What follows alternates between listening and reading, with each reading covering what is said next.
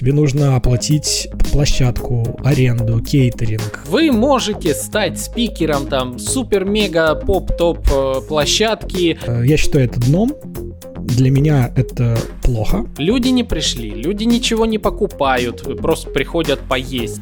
На первый раз ты вообще, скорее всего, даже собрав много людей, выйдешь в ноль. А личный бренд – это способ зарабатывать больше денег.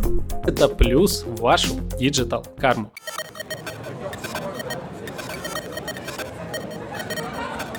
Thank you.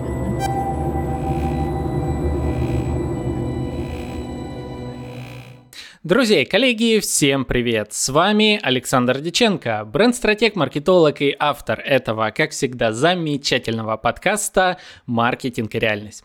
Ну что, коллеги, наконец-то мне удалось к нам в подкаст пригласить Дмитрия Румянцева, с которым я лично, наконец-то, опять-таки, познакомился в прошлом году в рамках сурового питерского SMM. Вы уже, те, кто подписаны, конечно же, на нас в телеграм-канал, знаете, что у нас была неудачная попытка записаться, но, как говорится, все к лучшему.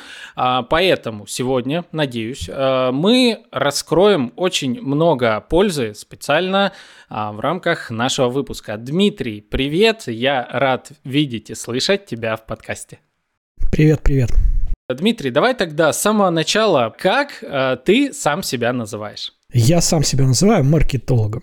За много лет, за много лет работы мне надоело повторять все свои регалии, и поэтому я буду краток. Я маркетолог. Отлично. Но давай все же я повторю твои регалии для наших слушателей. А, Дмитрий а, у нас интернет-маркетолог, автор трех книг, владелец крупных нишевых сообществ во ВКонтакте, продюсер, организатор множества конференций, в частности, Суровый Питерский, SMM, а, Sold Out, Белая конфа, Найди свой трафик, создатель четырех онлайн-школ, э, Высшая школа таргета, точка доступа, ивентология и Белый Attach Learn. А ничего ли я не забыл? Ну, книг не три, а четыре. Четыре книги. Какая твоя последняя книга? Последняя была про продвижение ВКонтакте, системный подход.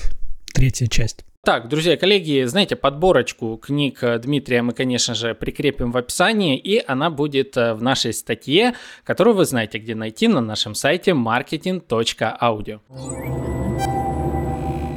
Так, Дмитрий, смотри, я бы хотел сегодня задать тебе вопросы и касаемо ивент-маркетинга, и касаемо написания книг, и касаемо темы личного бренда. Давай начнем а, с темы ивент-маркетинга. Ну, мало, мало таких конференций, на которые ты хотел бы пойти.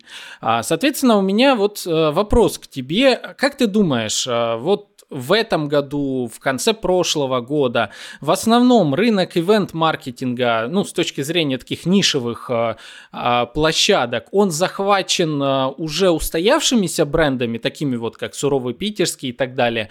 А, либо есть все же место вот в новом году для новых брендов, э, которые э, могут э, собрать вокруг себя аудиторию, ну и, соответственно, как ты думаешь, что в основе будет лежать того, чтобы у них это удалось? Ну, рынок, он не насыщен пока. Но на самом деле, если мы берем маркетинговые конференции, ну, суровая это самая большая. А, ну, вот именно по маркетингу, а, в широком смысле этого слова. Не берем там IT, потому что там туда еще часто приплетают разработку какую-нибудь вообще про интернет, ну типа как риф, да, а вот если мы берем маркетинг, то одна конференция на весь рынок это очень мало. Соответственно, вот если мы возьмем, там, например, разработку или программирование, да, то там есть как минимум два больших крупных игрока, которые делают одинаково большие конференции. И это не один бренд, да, а там у одной э, компании ветка конференции там штук 10 там, и у другой компании такая же. И они все набирают там тысячу человек, две тысячи человек, три тысячи человек. И, ну, там, например, конференция Джокер и конференция Highload. А в маркетинге такого нет, мы в этом смысле монополизировали э, ивент-историю, вот именно в маркетинге. И поэтому если люди с умом подойдут, если они все сделают правильно, если у них будет достаточный объем комьюнити, если у них будет достаточно объем правильной рекламы, они могут собрать, ну, там, может быть, не такую же, но там хотя бы в два раза меньше, это все равно уже будет много. Вот, а потом постепенно могут и дойти до большего количества. Но для этого надо очень сильно по-взрослому подойти и профессионально сразу работать. Потому что новичкам нам, нас будет обойти тяжело. Вот если мы эту нишу именно берем. А в других нишах полно вариантов. То есть э, вот мы работаем в трех нишах, например. А, в нише онлайн-образования, э, в нише маркетинга и в нише в организации мероприятий. И в организации мероприятий есть конференции нашего уровня. GEF, например. И, соответственно, там в онлайн-образовании тоже есть довольно крупные конференции, хотя сейчас вот белая конфа вроде вышла самой большой. Но возможностей для того, чтобы сделать, много. Просто нужно, чтобы подошли к этому профессионально. Вот, например, GEF, да, конференция сопоставима с нашей, там сразу ребята очень профессиональные начали ее делать. Они делают большой фестиваль, гастрит ну, фестиваль, там, конференция, ну, короче, фестиваль назовем, да, большое мероприятие а, в Сочи. И это очень опытные ребята, которые собирают там 5 тысяч человек, и, соответственно, или 6 тысяч. И, соответственно, они могут сделать сопоставимое в другой нише мероприятие. И у них это получится. Ты сказал э, сделать профессионально все. Что ты под этим подразумеваешь? Э, как э, вообще, по-твоему, оценивается профессионализм площадки? Для того, чтобы собрать мероприятие, нужно обладать сразу пониманием четким многих направлений. То есть нужно понимать, какую сделать программу, чтобы это не повторяло там других, или чтобы это хотя бы отличалось, или чтобы там учитывались слабые стороны других конференций, и вы выкатили сильнее программу, например. А, это раз. Во-вторых, нужно понимать, каких спикеров звать, потому что есть подход, и его там использовали, например, ребята, которые создали InStadium, такая крупная конференция тоже в нише блогинга, инфобиза, там такая намешано все. Вот. И там позвали крупных блогеров, которые там выступали, и они привели им свою аудиторию плюс дешевый вход. И получилось сделать крупное мероприятие там на несколько тысяч человек, там на 4 тысячи вроде или на 3 тысячи. И что было правильно сделано? Сразу поняли, каких спикеров позвать, поняли, что нужно выбрать тех, у кого есть достаточно объем аудитории, а, правильно зашли по цене, не стали сразу делать дорогие билеты, потому что можно было бы сделать средние билеты по рынку, но они бы себя ограничили в объеме э, людей, которые придут. А теперь они постепенно мож, могут каждый год увеличивать цену. И, в принципе, это рабочая стратегия. Очень многие культовые крупные конференции, форумы в разных направлениях начинались с дешевых билетов. И потом по мере роста удорожали. Это также и суровый начинался. Э, то есть четкое понимание ценовой политики, четкое понимание спикеров, четкое понимание программы, четкое понимание продакшена. То есть мало это все сделать, да, нужно, чтобы еще сама конференция прошла хорошо, и чтобы люди, ну, они уже будут по-любому сравнивать. Например, если сейчас придет новый игрок в нишу маркетинга, люди будут сравнивать продакшн этой новой конференции с суровым. У сурового хороший продакшн, и, соответственно, здесь нужно сделать как минимум не хуже. Потом нужно четко знать, как работать с трафиком, потому что без рекламы, без трафика объемного большую аудиторию будет не собрать. Ну, то есть можно опираться там на личные связи, на комьюнити и так далее, но это будет ограничение в объеме. А если ты делаешь хороший трафик, то, соответственно, у тебя этого ограничения нет, и ты можешь сразу сильно стартовать. И вот на все это нужны деньги, потому что себестоимость крупной конференции, там на 2,5-3 тысячи человек, она не маленькая. Это десятки миллионов. Если ты, опять-таки, выбираешь правильную модель, да, то тебе нужно оплатить дорогу всем спикерам. Тебе нужно оплатить площадку, аренду, кейтеринг. Э, тебе нужно оплатить там э, проживание спикеров, опять-таки, если они останавливаются в гостиницах. А, тебе нужно потратить деньги на трафик и все остальное. То есть там очень хорошая и сильная себестоимость. И на первый раз ты вообще, скорее всего, даже собрав много людей, выйдешь в ноль. Естественно, можно резать разные расходы, можно не делать э, хорошо сразу, а делать хотя бы там на там, четверку, на тройку даже, да, то есть там не оплачивать, например, дорогу спикерам или э, не оплачивать им там проживание, оплатить только дорогу, то есть там есть где урезать расходы, но все равно они будут достаточно большие. То есть это будет инвестирование, скорее всего, когда тебе нужно создать вот такую же крупную конференцию. Давай вот здесь, знаешь, как мне кажется, важным вопросом будет э, цель создания конференции. А почему-то, как мне кажется, неочевидным является для многих, что конференции создаются не только для того, чтобы зарабатывать деньги, и чаще, как ты уже вот сказал, э, на старте это вообще не прибыльная история. А можешь поделиться э, целями, для чего вообще создаются конференции, и э, если есть какая-то закономерность между целью конференции и а, типом конференции, то также озвучь это, пожалуйста. Ну, конференции разные задачи, конечно, могут решать. И первая задача, ну, все-таки первая задача, это может быть чисто заработок, то есть как отдельный бизнес. Мы умеем собирать конференцию, мы э, зарабатываем на продаже билетов и спонсорских пакетов, и там еще дополнительная, может быть, монетизация, и, собственно, у нас есть какие-то расходы, какие-то доходы, да, и мы на этом получаем чистую прибыль. И это может быть большая чистая прибыль. И, соответственно, это первое то есть непосредственно бизнес. Второе, это может быть продвижение услуг компании, то есть компания какая-то делает конференцию э, и собирает тоже аудиторию, и может быть она выходит в ноль, то есть расходы сопоставимы с выручкой от билетов, но она потом э, продает там свои услуги, либо с помощью стенда, либо с помощью выступления, либо с помощью работы э, с базой потом, которая зарегистрировалась, либо с помощью личных связей, там много вариантов, но суть в том, что потом идет продажа услуг, и это называется ивент-маркетингом или событийным маркетингом, как сейчас это модно говорить. Вот, и это решение, получается, бизнес-задач, ну, непосредственно там агентство, например. Потом может быть конференция для повышения лояльности. То есть есть не знаю, какой-нибудь Сбер, и у него есть клиенты, например, премиум клиенты, которые там тратят много денег в Сбере.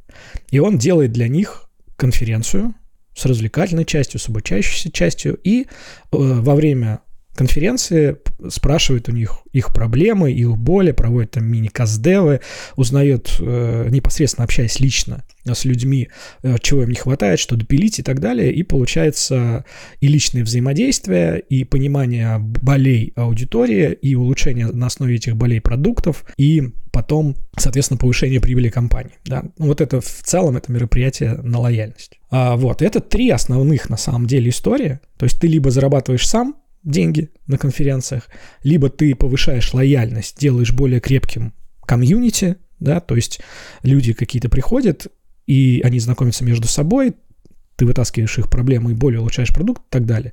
То есть цель комьюнити, да. И третье – это цель продажи непосредственно, прямой продажи своих собственных услуг. Вспоминая все походы на различные такие вот э, мероприятия, конференции, замечал несостыковки. С одной стороны, возьмем, к примеру, э, задачу продажу услуг агентства. Агентство какое-то создает конференцию, у него какие проблемы у организаторов? Люди не пришли, люди ничего не покупают, просто приходят поесть. Аудитория не растет, но растут затраты на привлечение. Комьюнити не формируется, хотя мы очень там пытаемся рассказать сказать, какие же мы классные. С другой стороны, со стороны зрителя, получается ситуация не лучше. Неинтересные лекции или спикеры. Приду, поем, просто пообщаюсь на нетворкинге и уйду. Неудобная локация, неинтересные люди и так далее. В общем, вопрос у меня к тебе э, такой. Есть ли э, какая-то общая проблема в том, почему все страдают? И те, которые организовывают э, множество мероприятий, чаще это относится, знаешь, к региональным э, мероприятиям, и те, те, кто ищут нормальное мероприятие, но никак их не найдут? Ну, во-первых, люди очень часто, это частая причина проблем, не умеют делать программу. Объективно не умеют делать программу. Я это могу э, знать почему. Потому что я же отбираю спикеров постоянно в разных нишах. И к нам приходят заявки на спикерство. У нас для этого есть специальная воронка, специальный бот. И, соответственно, люди, которые приходят в этот бот и подают заявки, там очень часто такие доклады просто нельзя, в принципе, даже рассматривать. То есть э, люди не понимают, что они хотят рассказать, у них тезисов толком нету, презентация, блин, 5 слайдов, ну и так далее. То есть много людей делают такие заявки, что, ну, странно их вообще брать. А люди, которые делают конференции, такие заявки пропускают. То есть не, не, не просто такие заявки пропускают, да, они берут просто людей и примерно на таком уровне делают программу делают э, рекламные доклады, что делать вообще нельзя, продающие доклады и так далее. То есть неполезные просто. И, естественно, люди, которые приходят, они заходят в зал, Там человек рассказывает, какой он прекрасный и продает, а люди пришли за пользой, а этой пользы нет. Все. На этом летит просто огромное количество конференций, особенно, а, конференций, особенно в регионах. Это первое. Второе, э, для того, чтобы собрать конференцию, нужно обладать теплой аудиторией. Что это значит? Это значит, что ты должен аудиторию заранее собрать перед тем, как ты будешь делать мероприятие свои базы. Это в чем-то, если бы мы сейчас, э, там, я не знаю, насколько слушатели будут в теме инфобиза того же самого, но вот в онлайн-образовании, в инфобизнесе есть понятие запуск.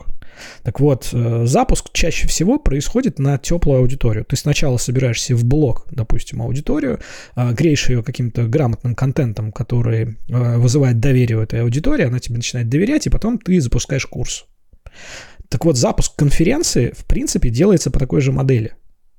Ты собираешь аудиторию в блог, в сообщество, греешь ее контентом по теме конференции, про онлайн-образование, про ивент, про SMM, про маркетинг и так далее. Вызываешь доверие к сообществу или к личности конкретной, а потом объявляешь живое мероприятие. И, собственно, люди просто приходят не в онлайн на курс, а в офлайн на конференцию. И вот этой э, модели в, во многих, у многих конференций просто не существует их нет. И таким образом идет провал и на уровне программы, то есть продукта по факту, потому что самое главное в конференции это программа, да, что там происходит, и на уровне э, продвижения. Аудитория недогрета. А собрать э, людей на какой-то ивент, э, когда нету общего хайпа, там, например, вот стоял хайп по поводу криптовалют в свое время, а, и эти конференции штамповались в той же самой Москве чуть ли не каждую неделю.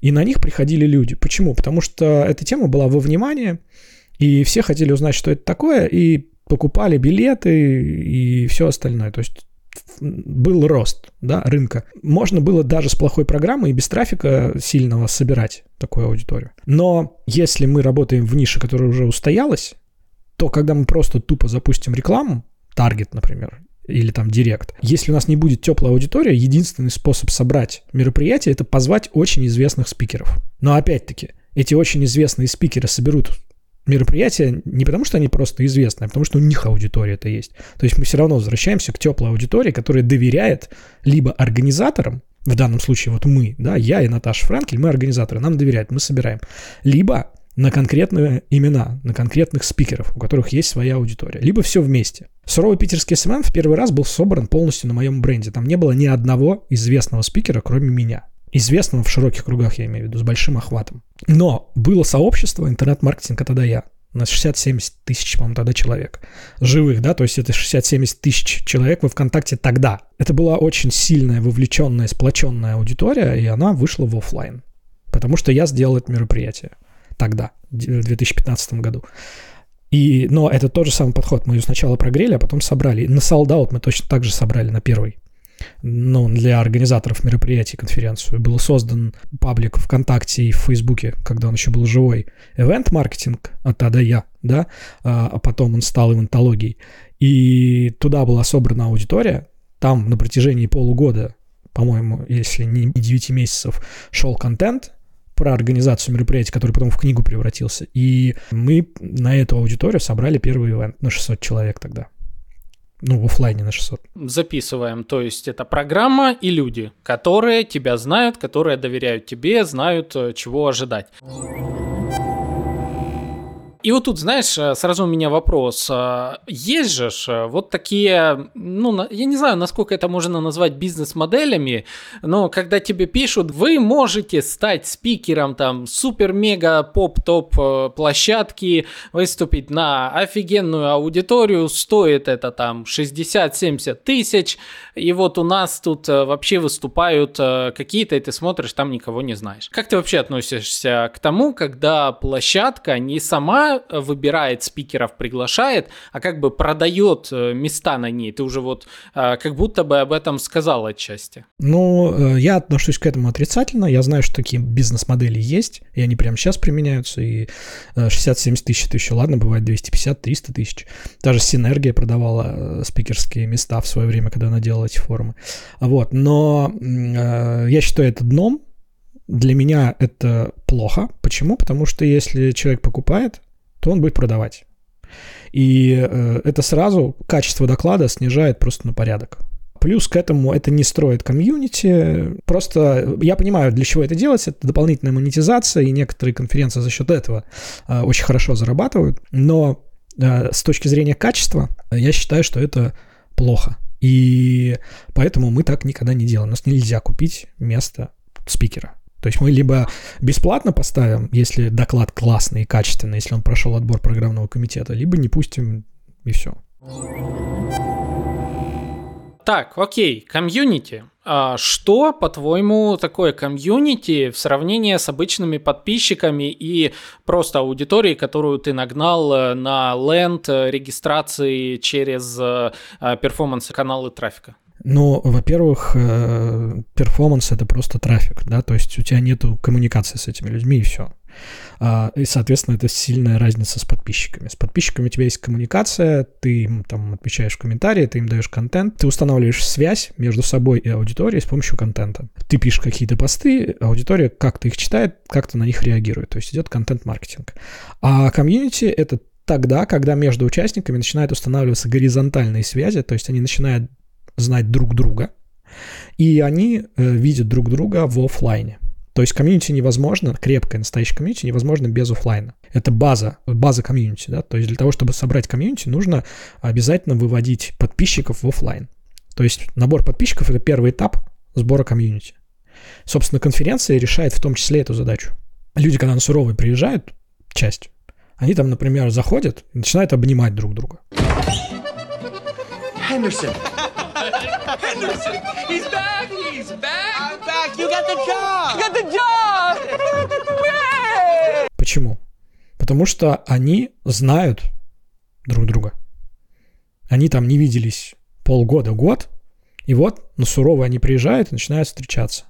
И знакомятся еще с людьми, с новыми, которых они раньше не знали растекаются там по барам, там тусуются, там объединяются. И, в общем, это установление горизонтальных взаимосвязей между людьми. Кто-то после этого попадает там в агентство на работу, кто-то объединяет усилия, кто-то партнерство находит, кто-то только знания забирает. Понятно. Интроверты тоже существуют, их много. Кто-то просто наслаждается движем, атмосферой и все такое. Но чаще всего, э, ну, очень часто там, да, люди все-таки находят себе хоть какую-то компанию, знакомятся друг с другом, знакомятся с людьми из разных городов, там, грубо говоря, ну, маркетологу из Чехова там прикольно познакомиться с маркетологом из Тюмени какой-нибудь или из Владивостока.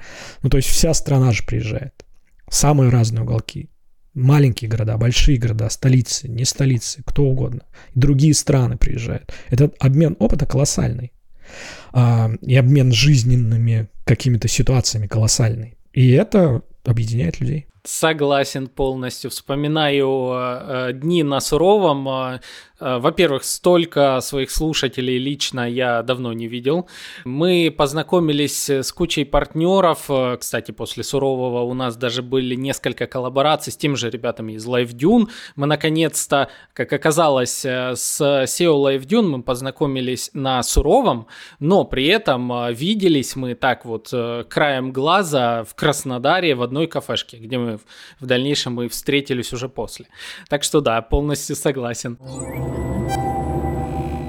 Вот расскажи, э, если этап мы берем до офлайн мероприятия, офлайн понятно, там уже как-то это все немножко проще. А если этап до, а есть ли какие-то правила построения комьюнити, пока ты еще вот людей держишь э, в онлайне, там в сообществе, во ВКонтакте или в Телеграм-канале своем и так далее? А какие, возможно, у тебя лично есть правила, позволяющие э, развивать а, комьюнити, скреплять его между собой, формировать те самые горизонтальные связи, и при этом всем сохранять адекватный уровень, э, ну, вообще людей, чтобы там не было а, какого-то негатива большого или каких-то людей не очень, возможно, позитивных. Ну, слушай, любой негатив купируется, э, либо бан, либо предупреждение и бан, ну, то есть это элементарное действие.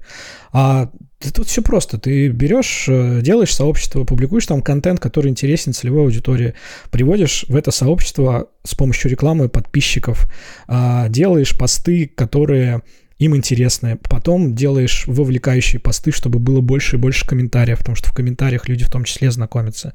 А, делаешь посты, где люди могут рассказать о себе, нетворкинг в комментариях, например, или где они там, не знаю, возражения по продукту могут закрывать там самые разные. Я не буду сейчас перечислять все варианты постов с вовлечением. У меня для этого курсы есть. Они большие и занимают много часов. Поэтому, собственно, делается вовлекающий экспертный контент, а потом самое главное на определенном определенном этапе включается возможность для самовыражения участников. То есть э, сообщество еще становится крепче тогда, когда участники могут свой контент там публиковать, реализовывать и все такое. Ну, например, мы очень долго э, в интернет-маркетинге тогда я публиковали чужие статьи и в ивент-маркетинге. И, собственно, э, сейчас просто другой этап развития. Мы уже всех вывели в офлайн, и, а офлайн больше всего э, людей э, сцепляет. Но все равно, например, у нас до сих пор мы берем авторов и публикуем их в наших блогах на сайте. То есть у нас есть точка доступа, блог. Там ну, очень много статей сейчас выходит по несколько в, месяц, э, несколько в неделю. И там в том числе есть посты от наших участников. И, соответственно, э, не посты, а статьи. И это возможность им самовыразиться, возможность им получить клиентов, возможность получить просмотры там и все остальное. Если бы сейчас во ВКонтакте все было как в 2017 году, мы бы и там их публиковали, но просто в ВК очень сильно упал охват, и особенно на лангриды. Вот. А, то же самое у нас в ивенте происходит, в белом и техе у нас то же самое происходит. То есть мы э, везде выкладываем материалы разных людей, которые находятся внутри комьюнити. То есть одна из важнейших частей после того, как ты собрал подписчиков, они вовлеклись в твой контент, это самовыражение этих подписчиков. То есть людям вообще есть базовый закон комьюнити, который очень глубокий. Он написывается всего двумя словами, но если их раскрутить, то э, ну, будет понятно все вообще. Это внимание и признание. То есть для того, чтобы собрать комьюнити, нужно, чтобы у тебя было э, внимание к участникам и признание заслуг участников в разных самых формах. И вот тогда твое комьюнити становится крепче, крепче и крепче. И если внимательно посмотреть на то, что мы делаем, и раскопать то, что мы делаем, то вы увидите, что эти два закона выполняются постоянно. И поэтому мы делаем в том числе, э, естественно, отбор спикеров из комьюнити. Потому что это признание, если они проходят отбор, и, естественно, внимание. И это происходит не только в офлайне, но и в онлайне, да, вот те же самые публикации на наших сайтах или в наших сообществах. Там есть еще всякие подарки для там самых активных людей, формирование ядра, встречи личные там с людьми из ядра и так далее. Ну тоже не буду сейчас весь курс про комьюнити э, рассказывать.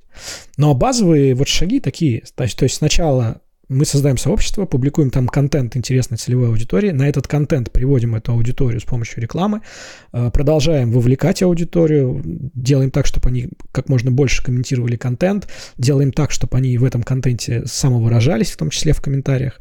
Потом мы э, делаем так, чтобы больше и больше публикаций было от участников сообществ, чтобы они таким образом тоже э, самовыражались.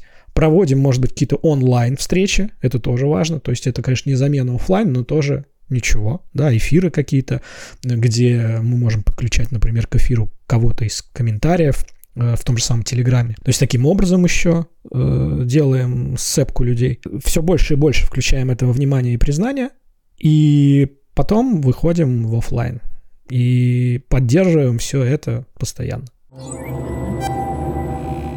Так, Дмитрий, ну, пожалуй, последний вопрос из категории именно конференции и ивент-маркетинга. Как ты думаешь, вот э, какая эра новая э, грядет э, именно в плане э, механик каких-то, каких-то вовлекающих инструментов, не знаю, в рамках ивент-маркетинга вообще? То есть э, мы как бы прошли эру дистанционных конференций, пока сидели на ковиде, а все сейчас э, уже восстановились в офлайне в полную полную меру. Как мне кажется, может быть, э, стоит нам ждать э, на конференциях каких-то виртуальных э, существ и так далее, которые появятся, или может что-то еще дополнительное, что привлекать будет внимание э, к конференциям или что будут использовать на конференциях э, организаторы. Как ты думаешь? Ну, каких-то прям глобальных трендов, которые раньше не использовались, я пока не вижу. Ну, то есть есть там наметки про нейросети, искусственный интеллект и все остальное, но пока это все э, не сильно используется. Ну, или так, есть развитие мультимедиа, есть развитие дронов, например, но это все история часто достаточно крупных мероприятий. Ну, то есть шоу дронов, когда ты запускаешь, да, то тебе нужно как минимум пространство сделать в рамках той же самой Прибалтийской затруднительное, плюс там еще техника безопасности. Вот, но вообще в ивентах, естественно, эти технологии беспилотников будут применяться 100%, они уже начали применяться. А развитие всяких мультимедийных приблуд, там всяких экранов, э, света, зв... игрой света, звука, определенных э, фотозон, которые опираются опять-таки на мультимедиа, а не на просто бумагу, которая растянут на специальных устройствах, да, все это будет, да, и все это делается уже. С этой точки зрения, да, может быть, будут какие-то тренды. Э, будет больше гибрида, потому что, ну, мы всегда делали гибрид, то есть у нас самая первая конференция была онлайн-трансляция. То есть мы, когда собрали первый суровый в 2015 году, мы привели 500 человек в онлайн и 500 человек в офлайн. И это был первый гибрид, да, то есть тогда это еще не было никаким мейнстримом. Но вот сейчас до людей дошло, что, оказывается, онлайн тоже покупают и приходят и так далее. И вот это будет еще больше развиваться после ковида как раз-таки. Вот. И все. Ну, то есть э, остальное на мероприятиях в целом будет опираться на те же самые, ну, больше нетворкинга, может быть, будут применять каких-то новых решений, новых ходов, э, чтобы людей знакомить на самом мероприятии получше, потому что эта часть у многих просто провалена. Люди отпускаются на самотек, и как-то знакомиться в кулуарах, это неплохо, и очень часто очень крутые знакомства происходят на самотеке, это абсолютно нормально, но э, есть и способы знакомить активно участников. Вот у нас для этого был целый коммуникативный поток, где люди могли и спиддейтинг использовать, быстрые знакомства, где люди могли фасилитацию там использовать, где люди в группы объединяются, это было на другой конференции, на белой конфе, а, где люди тренинг Наташи проходит, связи решают. Это тоже вообще полностью знакомит людей и плюс еще дает возможность уйти на конференцию и знакомиться дальше. Вот, все это есть, все это будет еще, может быть, больше реализовываться, если до людей дойдет, но мы точно будем это реализовывать. Потому что, ну, я вижу, что иногда те, кто делает мероприятия, отстают просто сильно. Если бы люди просто пришли на какую-нибудь нашу одну конференцию и увидели все, что мы делаем, они бы уже могли обогатить свое мероприятие там раза в два, потому что очень много решений. Мы будем это делать. А остальное, ну, мне кажется, также останется. Не могу не задать еще вопрос э, про нетворкинг, э, потому что тоже такая больная тема сейчас э, сразу вспомнилась мне. Как правильно организовать э, механизм нетворкинга так, чтобы это не бесило. Вот поясню. Смотри, мне, допустим, лично а, вообще не нравятся конференции, на которых э, мне говорят, так, а сейчас весь зал встал, повернулся налево, познакомился с кем-то, повернулся направо, с кем-то познакомился, и вот это, ребят, это нетворкинг. А там слева у тебя, допустим, я не хочу никого там обидеть, но условно а, какая-нибудь э, Света Ногти, справа там кто-нибудь тоже не из твоей сферы далеко, э, это раз, что вот, как мне кажется, не всегда эффективно. А другой вариант, э, когда еще к тому же есть э, на этот счет разные курсы и тренинги от разных гуру, в кавычках, которые рассказывают о том, что вот бегайте как можно с большим числом людей, знакомьтесь, давайте им свои визитки, и вы должны раздать 100-200 визиток, и в итоге тебя никто не запомнил, твою визитку выкинули, и ты толком ничего не сделал. В общем, а, мой вопрос следующий. Как эффективно проводить нетворкинг, э, чтобы он прям действительно работал на задачи либо поиска клиентов, либо поиска партнерств для разных активностей? Ну, здесь э, механика «познакомься с соседом», она нормальная абсолютно. Ну, то есть у кого-то попадет, у кого-то не попадет. Но здесь э, из-за того, что много людей, ты не можешь попасть всегда на 100%. И любая механика будет с ограничениями. Понятно, что вот есть быстрые знакомства, например. Люди пересаживаются от стола к столу и пытаются найти себе э, партнеров, там, кого угодно, да, и знакомиться за минуту. Э, и понятно, что когда они пройдут полный круг, с кем-то будет нормально, нормальный коннект, с кем-то не очень это, ну, всегда так, это конверсия. У тебя, когда ты делаешь э, рекламу в сети, тоже не 100% людей выполняют конверсии, да, чаще всего 90% э, людей не выполняют конверсию, да. Соответственно, и здесь будет то же самое. Ты не можешь идеально попасть друг в друга. Сделать так, чтобы было больше шансов попасть, можно, но для этого надо делать монотематическое мероприятие, где близкая целевая аудитория, и нету слишком много сегментов разных. Ну, чтобы они были объединены одной идеей. Для этого можно делать самые разные браслеты. Хочу знакомиться, не хочу знакомиться. И, там, я работодатель, я стажер, там, допустим, и все такое. А для этого, соответственно, бейджи тоже используются, потому что они нужны в первую очередь для того, чтобы знакомиться и понимать, кто перед тобой. Для этого используются игры, для этого используется командная работа, когда ты делаешь какое-то движение, у тебя там 10 человек за столом сидит, этих команд 10, и, соответственно, вы знакомитесь э, за своим столом э, с людьми, и дальше можете с ними продолжить или не продолжить тупая пьянка в баре тоже дает э, много чего для того, чтобы люди знакомились, потому что это нельзя тоже сброш- сбрасывать со счетов. Соответственно, э, вариант, когда участники приходят на события, а потом растекаются более управляемо по разным заведениям, это тоже элемент нетворкинга потому что именно там люди э, расслабятся, не будут бояться после того, как они выпьют, например, и им проще будет находить себе э, людей, и они будут там находить неожиданные какие-то знакомства, может быть. И это все в совокупности и создает э, нетворкинг. Каждое действие улучшает и повышает шансы. Просто их должно быть больше.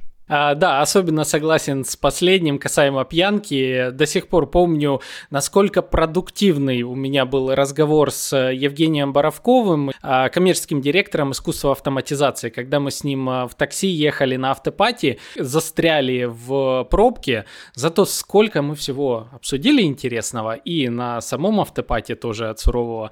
Ох, да, это был самый классный нетворкинг. Я бы теперь хотел с тобой поговорить на тему личного бренда. А, по секрету, сейчас э, мой коллега, один из Краснодара, проходит как раз твой курс э, по э, развитию личного бренда на премиум тарифе, и параллельно я вот слежу за там, твоим каналом «Ты же эксперт», а, уже давно читаю многие твои статьи по теме личного бренда, а, и поэтому, ну, давай, для начала самый важный вопрос. Как понять, что у человека вообще есть личный бренд, бренд, э, в чем это выражается? Два момента. Первое, э, это можно очень конкретно измерить через WordStat. То есть, грубо говоря, ищут тебя в поиске. И ты можешь видеть, как рост и изменение твоего имени, поиска твоего имени, да, так и отсутствие тебя в поиске, или стагнацию тебя и так далее. То есть это очень точный инструмент измерения, измерения того, насколько ты присутствуешь. Понятно, что в зависимости от ниши тебя будет больше или меньше людей искать. А, там кто-то, там юмористов или актеров будет искать больше, или там суперизвестных политиков или журналистов будут искать больше, а организаторам мероприятий будут искать меньше, просто ниши меньше. Соответственно, это первый способ. Второе, очень хорошо, ну, такое есть правило или наблюдение, да, что личный бренд есть у тех, кого рекомендуют а, без его участия. Вот как кто-то пишет пост в Фейсбуке в группе, там, посоветуйте самого крутого маркетолога а, там, в России. И там в комментариях начинают упоминать каких-то там известных маркетологов. Если там есть, там, например, твоя фамилия, то значит там твой бренд присутствует. То есть это ситуация, когда тебя э, рекомендуют а ты об этом по факту не знаешь. Ты можешь это посмотреть, проверить, найти там с помощью сервисов упоминаний и все такое, но это происходит без тебя. И это второй способ. Но я считаю, что самый объективный измеритель — это WordStat.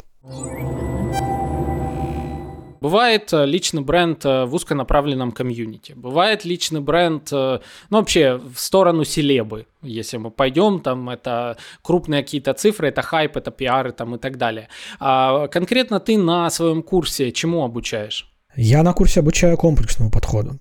То есть нишевание, то, что ты сейчас перечислил, это один из способов позиционирования, и все. Ну, то есть ты можешь позиционироваться в узкой нише, можешь в широкой нише, э, можешь э, вообще на всех и так далее. Это вопрос того, как ты себя подаешь. У меня комплексное обучение, я вообще суть личного бренда на курсе рассказываю. Но суть и инструменты и все остальное, но это большой курс, там 16 модулей, если не 17. И, соответственно, там все раскрывается. А, да, я видел список, э, мне понравился очень подробный такой. Ты когда-то скидывал еще на начале создания чата, а и, по-моему, дублировал еще неоднократно. Что касается надобности, кому, по-твоему, нужен, а кому, что важно, не нужен э, личный бренд? Э, личный бренд – это способ зарабатывать больше денег. Помимо славы, помимо там узнаваемости и всего остального, но суть в этом. То есть, если ты известен, то тебе все проще – если ты известен, у тебя больше, тебе больше платят, у тебя больше средний чек. Если ты известен, ты можешь нас, получить любые связи, потому что даже самые недоступные люди будут хотеть с тобой общаться, если они тебя знают. А если у тебя есть личный бренд, то ты, ну, грубо говоря, получаешь порцию славы, тебя узнают на улицах, с тобой фотографируются и так далее, ты чешешь твой ЧСВ для кого-то, это вообще самое главное. Если у тебя есть личный бренд, у тебя везде конверсии гораздо выше. И именно поэтому люди, которые продают курсы через личный бренд, могут конкурировать с большими университетами, потому что у университетов э, нет личного бренда, а те, у кого личный бренд есть, у них выше конверсия. Вот. Это один из четких тоже измерителей э, твоей популярности. И все это тебе дает, ну, неоспоримые преимущества. В общем, если у тебя есть личный бренд, у тебя есть куча преимуществ. А кому не нужен личный бренд? Ну, тот, кто не хочет на свою личность завязывать э, бизнес, например. Можно, можно. Вот тот же Тиньков, да, он на личный бренд завязал банк, он сейчас ушел, а банк продолжает жить. То есть можно. Но сложнее.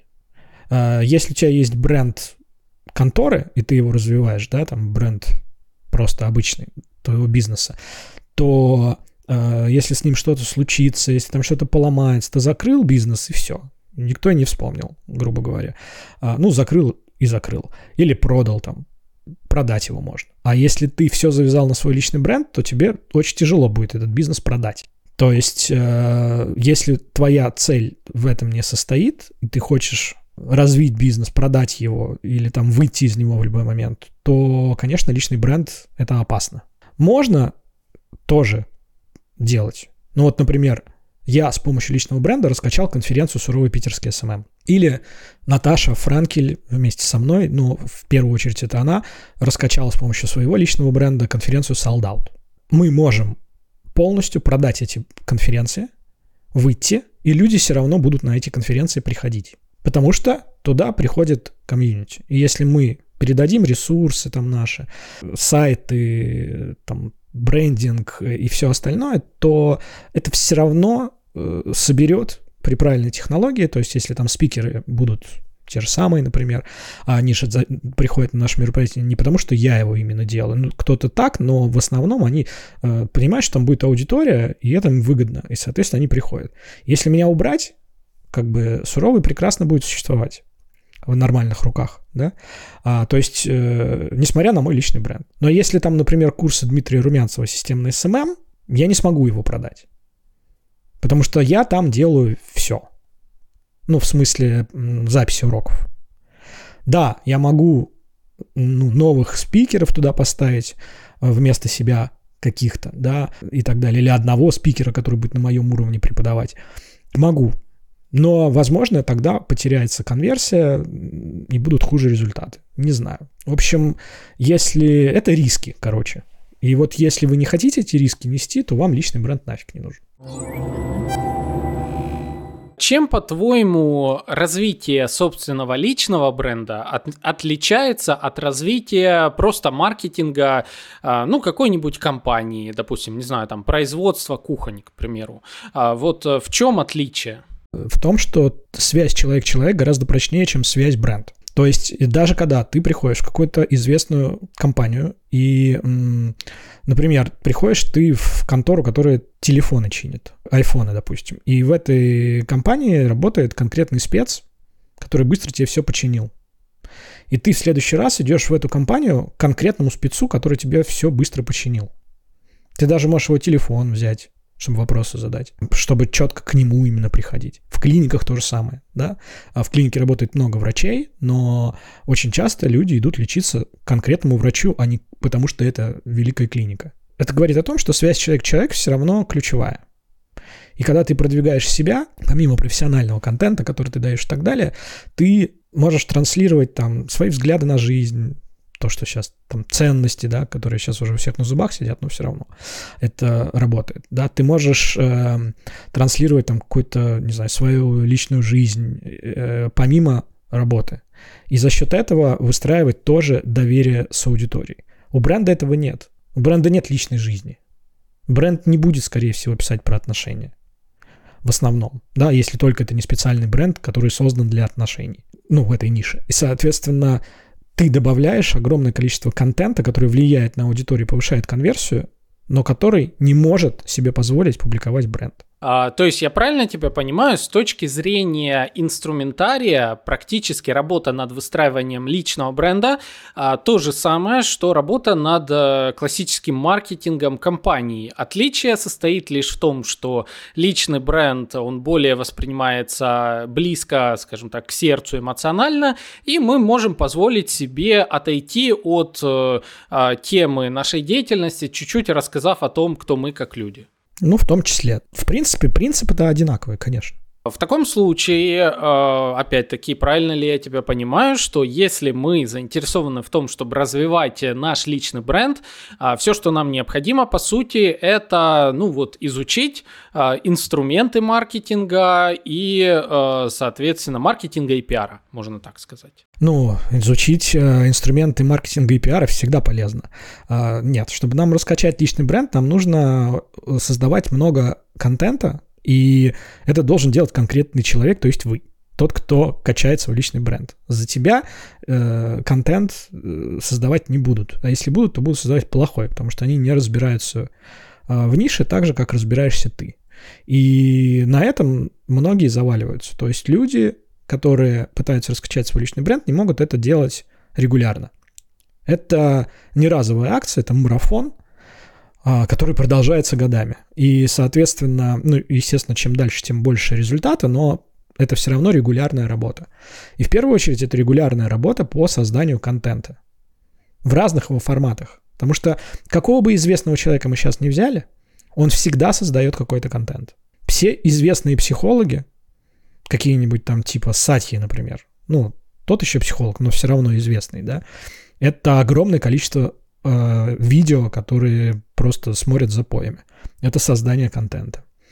А, актеры известные, они снимаются в кино, и их контент это кино, который смотрят миллионы, и поэтому этот актер запоминается. Музыкант создает музыку, это тоже контент, только музыкальный. И, за, и поэтому он запоминается. Политик выступает, доносит свои идеи, как нужно изменить мир, э, как улучшить что-то, как там процессы сделать круче в стране и так далее. Он создает контент.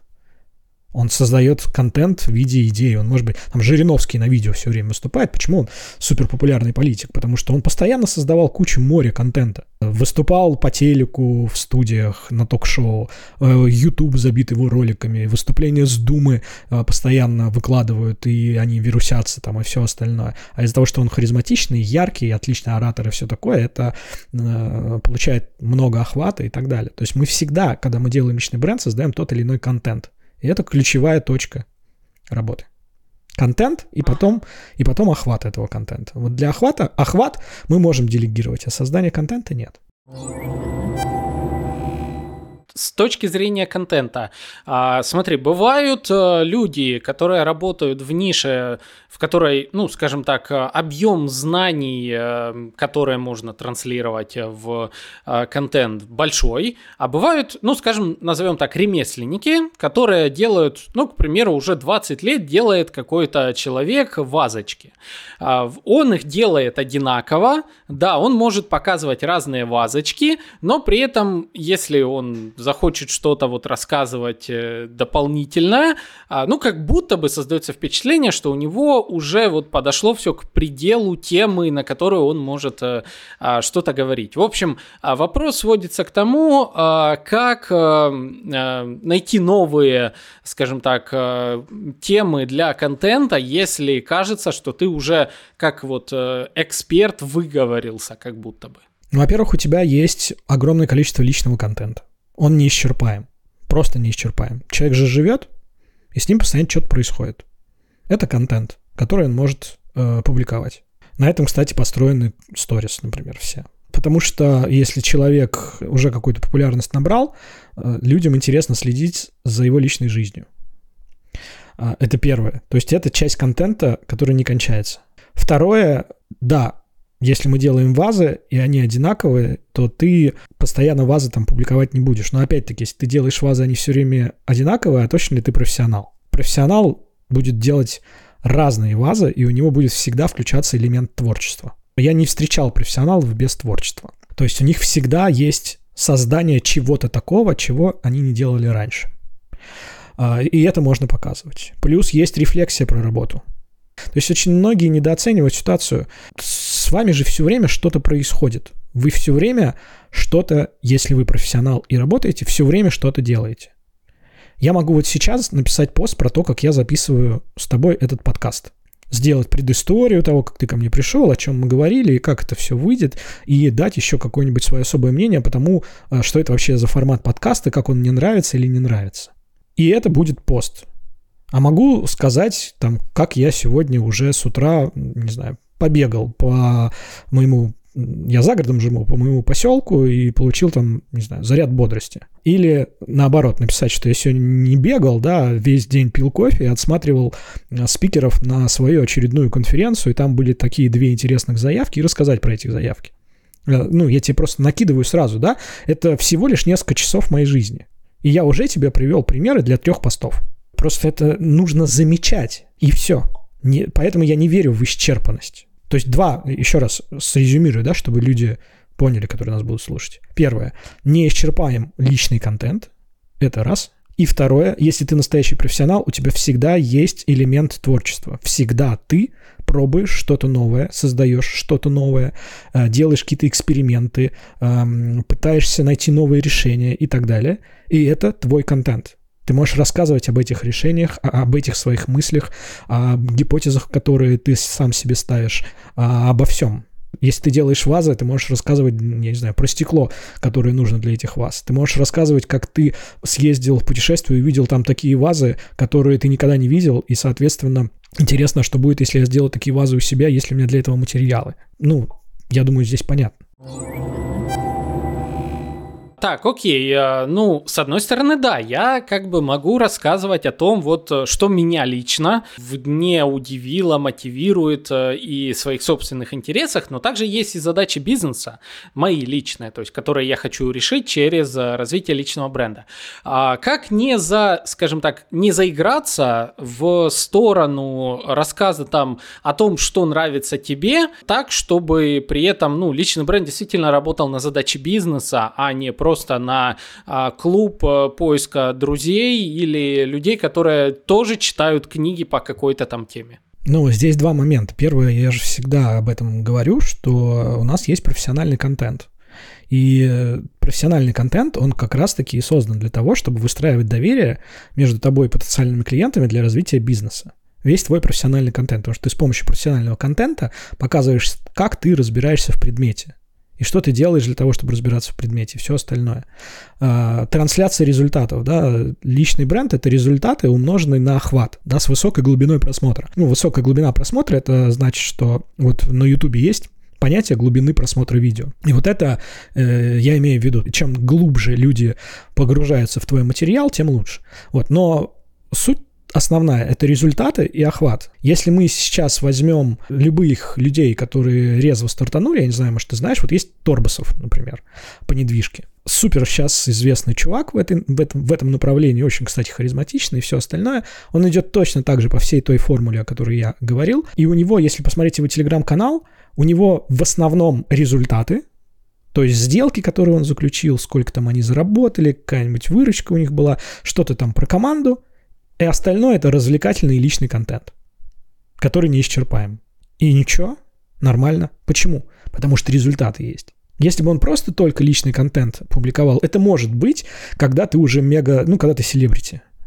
Но и все равно, даже если ты селебрити, ты все равно будешь публиковать периодически профессиональный контент. Со съемок, например, каких-нибудь. Но самое главное, да, это результаты, которые ты показываешь в своем направлении. Если эти результаты есть, и люди видят эти результаты, они подтвержденные, то есть невыдуманные результаты, и ты эти результаты разбавляешь в каком-то проценте личным контентом, то ты никуда не скатишься. Люди покупают результат.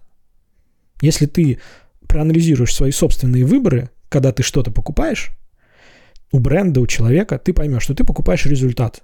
Ты приходишь в клинику, чтобы вылечить свою болезнь, и ты идешь именно в ту клинику, которая тебе ее точно вылечит. И ты знаешь, что она у других этот же болезнь уже вылечила ты купил результат. Или ты идешь к маркетологу и таргетологу, и ты выбираешь его потому, что он может дать тебе результат в виде продаж, трафика и все такое. Почему? Потому что это было подтверждено уже другими. И поэтому, если ты даешь в своей нише, в своей индустрии людям результат, и э, это подтверждается, да, то и личный бренд ты на основе этого качаешь друзья и коллеги, тема личного бренда очень сложная, очень многообразная, и а, мы буквально по верхам можем пройтись в рамках этого выпуска. Тем не менее, рекомендую вам э, слушать и остальные выпуски подкаста, где есть намеки на прочие грани, скажем так, развития личного бренда. Дмитрий, смотри, а, твое мнение. Вот э, если сейчас, предположим, кому-то из наших слушателей захочется развивать свой личный бренд, возьмем гипотетического человека, человека, потому что вариаций много, но тем не менее вот развивать личный бренд необходимо на территории России тоже, ограничим таким образом. С учетом текущих реалий, э, когда тут э, есть слух, что там VPN перекроют, э, там и многое остальное, где, на каких площадках ты бы рекомендовал в первую очередь выкладывать свой контент? Ну, в Телеграме. Ну, то есть э, Telegram сейчас объективно самая растущая площадка. Три соцсети самых действующих — это ВК, Telegram и Инста. Инста падает, но она вышла на плато, то есть она упала, вышла на плато, и пока на нем более-менее держится. И если VPN не забанят, то будет держаться. Другое дело, что VPN забанить могут легко. И к этому многое идет. А, поэтому есть риски. Телеграм, уверен, никто не тронет, и он уже обошел ВК, и обошел, естественно, Инсту после бана. ВК очень сильно стагнирует, но по-прежнему удерживает много аудитории. И если там, например, работать через связку личная страница, рассылка, то можно хороший результат получать. У нас э, много продаж из ВК. Но если у нас есть выбор между источниками, где лучше начинать там и так далее, то, конечно, телега. Потому что просто, э, быстро э, можно набирать подписчиков с помощью самых разных приемов. Уже есть таргет, он будет развиваться совершенно очевидно. Я надеюсь, что сторис подключится, ну, в смысле таргета. То есть в сторис тоже пойдет реклама. Вот. И постепенно это, ну, пока все указывает на то, что это будет топ-площадка. Если блокнут VPN после 1 марта, то совершенно точно телега но там может еще большой рост получить Тенчат. Ну, посмотрим. Инстаграм, напомню, что это продукт мета, признанный экстремисткой на территории России. А, вот в такой в реалии мы живем. А насчет Тенчата, а, вот, кстати, твое мнение. Что ты думаешь по поводу вовлеченности в Тенчат? Какова она у тебя? Я видел, у тебя, кажется, 16 тысяч подписчиков, если я не ошибаюсь. 17. А что думаешь на тему вовлеченности, которую постоянно ругают с точки зрения вот Тенчата? Ну, правильно ругают. То есть э, вовлеченность низкая в Тенчате. Это прям плохо. А, не знаю почему. Тут вопрос самый главный почему. Потому что LinkedIn, когда был живой в России, там тоже была низкая вовлеченность. И вот здесь вопрос, это паттерн этой соцсети или это все-таки что-то не так? Я пока еще не знаю. Не решил. Подписчики просто прирастают просто постоянно в личку людям не спамят, но это хотя бы показывает, что они пытаются что-то сделать, и э, в личку постоянно идут обращения. ну, продают мне все время в личке. Соответственно, люди, которых я там вижу, ну, есть не пох... ну, много людей не похожи ни на каких ботов и все такое. То есть там реально э, куча людей таких, ну, как бы нормальных. Комментарии там тоже, в принципе, оставляют. Есть э, аккаунты, где люди набирались органикой, где люди очень хорошо работали с вовлечением. Там очень неплохой ERR. Там сейчас ситуация, на самом деле, чем-то похожа на ВК. То есть вот в ВК, если ты сейчас публикуешь посты не на личной странице, а в сообществе, и у тебя там особенно, если еще вирал, виралка добавляется, то у тебя тоже низкая вовлеченность и много охвата. Ну, то есть у тебя ER, ERR маленький, потому что большой охват и низкая вовлеченность. И в Тенчате тоже похоже. Но в некоторых аккаунтах, которые органически как-то набрались, или там масс-фолловингом, может быть, даже набрались, есть э, ситуации, когда ERR на уровне. Вполне. Поэтому Тенчат для меня сейчас промежуточный, он в каком-то промежуточном состоянии. То есть с точки зрения позиционирования, если он, они сейчас все больше и больше, в принципе, сдвигаются в сторону LinkedIn, и это правильно, и если они окончательно сдвинутся в сторону LinkedIn, то это круче, чем LinkedIn вообще 100%. Лучше интерфейс, лучше, больше возможностей, хороший как бы дизайн, э, четкие там настройки, возможности реально сотрудников искать. В общем, хороший ресурс.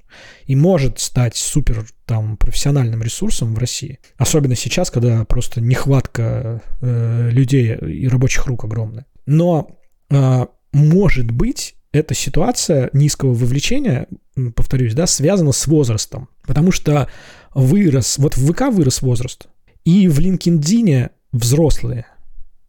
То есть там 30 плюс, наверное, аудитория. А у этой аудитории нету такого большого паттерна, как у другой ставить лайки.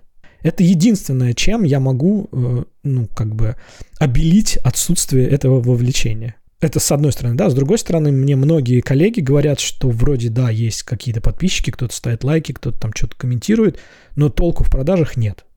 Да, я со многим а, согласен из того, что ты говоришь. У меня в Тенчате 6 тысяч подписчиков, и э, недавно я выкладывал там свои мысли, вот как раз когда перешел за 6 тысяч, на тему того, чего не хватает Тенчату. Дмитрий, большое тебе спасибо за то, что пришел к нам в подкаст, э, поделился а, своим видением того, как вообще развивать и конференции, что в них хорошо, что можно улучшить. А, и с точки зрения личного бренда, а, я, друзья и коллеги, конечно же, телеграм-канал Дмитрия прикреплю в описании, почитайте там очень много всегда полезного материала. Дальше, конечно же, ставим лайк, пишем комментарии о самом интересном инсайте, как я это слово не люблю, тем не менее, что вы узнали из этого выпуска, ну а также репост. Ведь репост подкаста «Маркетинг и реальность» — это плюс в вашу digital карму. А с вами были Александр Деченко, Дмитрий Румянцев, подкаст «Маркетинг и реальность», и мы с вами увидимся, услышимся в следующих выпусках.